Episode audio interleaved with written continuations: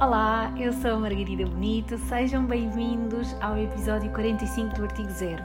E hoje eu começo este episódio cheio de energia porque ontem decorreu finalmente o primeiro encontro do Advocacia Empreendedora, que é um grupo de networking para jovens advogados.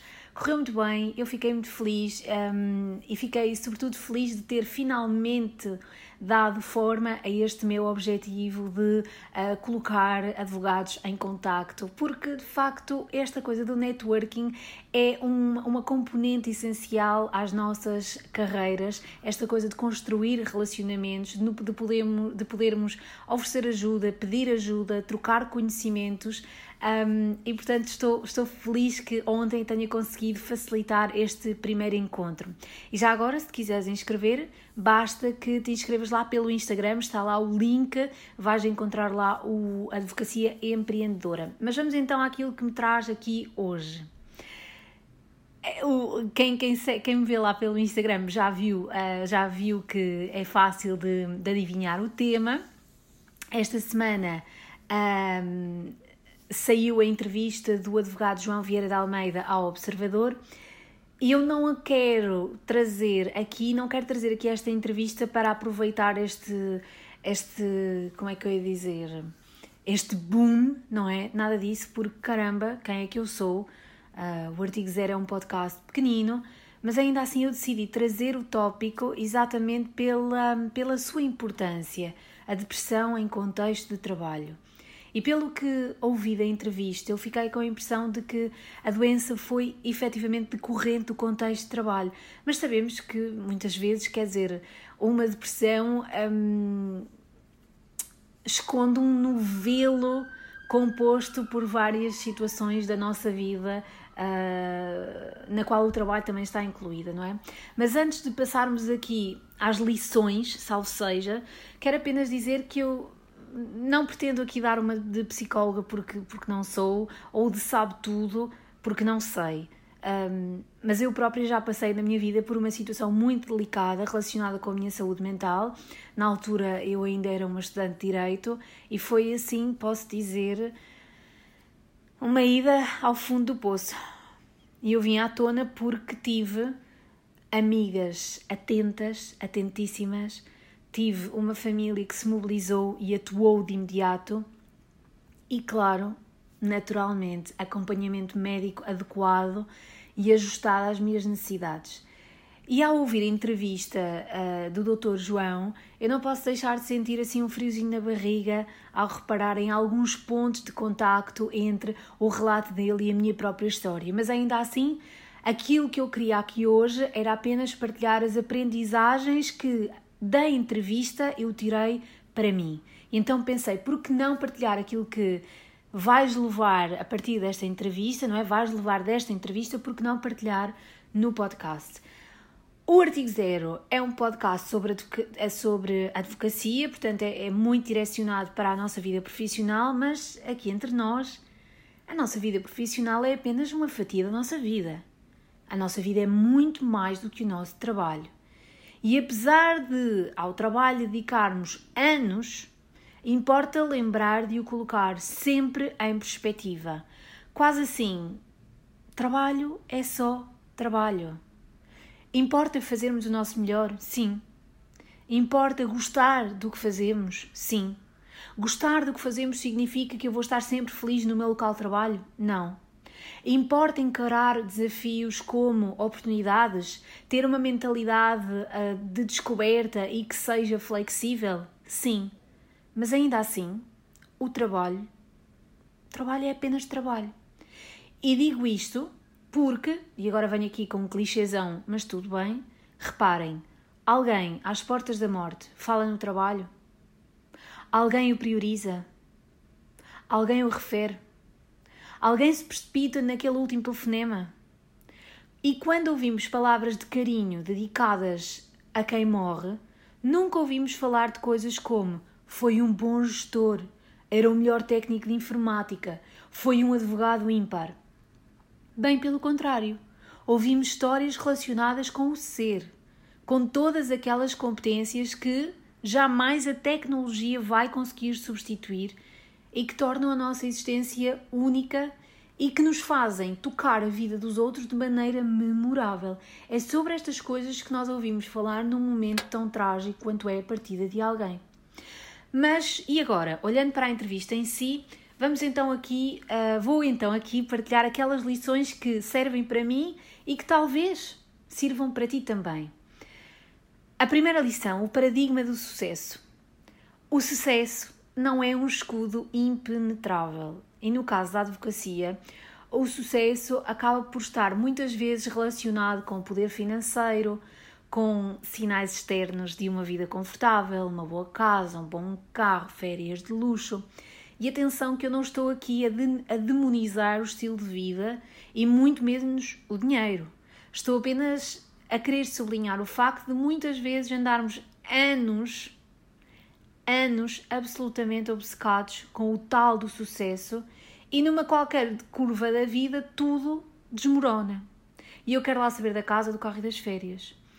Mas, numa perspectiva de quem está de fora, também importa deixar de assumir que lá porque a pessoa consubstancia tudo aquilo que nós desejaríamos ter, então a pessoa não tem problemas. Quer dizer, Porquê que eu digo isto? Porque este tipo de conduta, ok, vou voltar aqui um bocadinho atrás, lá porque nós achamos, olhamos para alguém e vemos que é uma pessoa muito bem sucedida, que tem aquele carro que nós também queríamos ter, que tem uma grande casa, que vai de férias três vezes ao ano, que tem uma família impecável, isto não significa que, apesar de aos nossos olhos a pessoa ter uma vida aparentemente perfeita, que aquela pessoa não tenha problemas.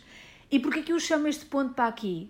Porque este tipo de conduta impede o outro de se expressar. Se eu presumo que aquela pessoa tem uma vida incrível, eu vou desvalorizar o que quer que seja de que ela se queixe. Ah, mas eu não estou bem. Mas queixas-te de quê? Estás-te a queixar porquê? Mas tens tudo. Portanto, é importante aqui que, um, que eu consiga dar espaço ao outro para que ele se expresse, para que ele consiga partilhar a sua angústia.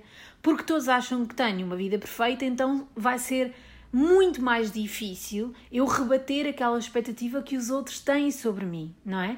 E portanto, eu queria trazer aqui este ponto porque muitas vezes nós andamos aqui nesta, nesta dança das expectativas dos outros sobre nós próprios. E eu ponho-me aqui no lugar Uh, da outra pessoa e vejo aquilo uh, e vejo como é que eu posso contribuir para que a pessoa se sinta segura e confortável de falar sobre as suas angústias e deixar estas uh, ideias feitas de lado de que tem tudo, tem sucesso e, portanto, não tem problemas.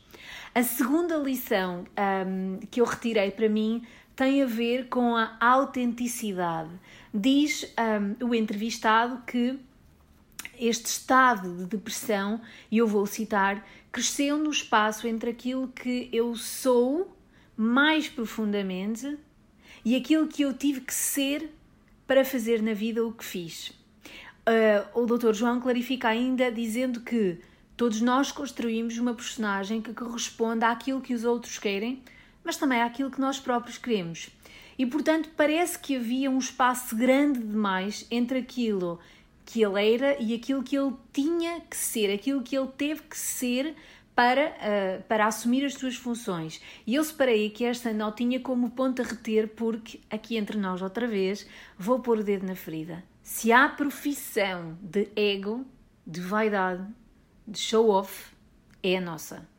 Mas faço aqui um parênteses. É que uma coisa é eu embarcar nessa de ser um personagem, de ser quem não sou.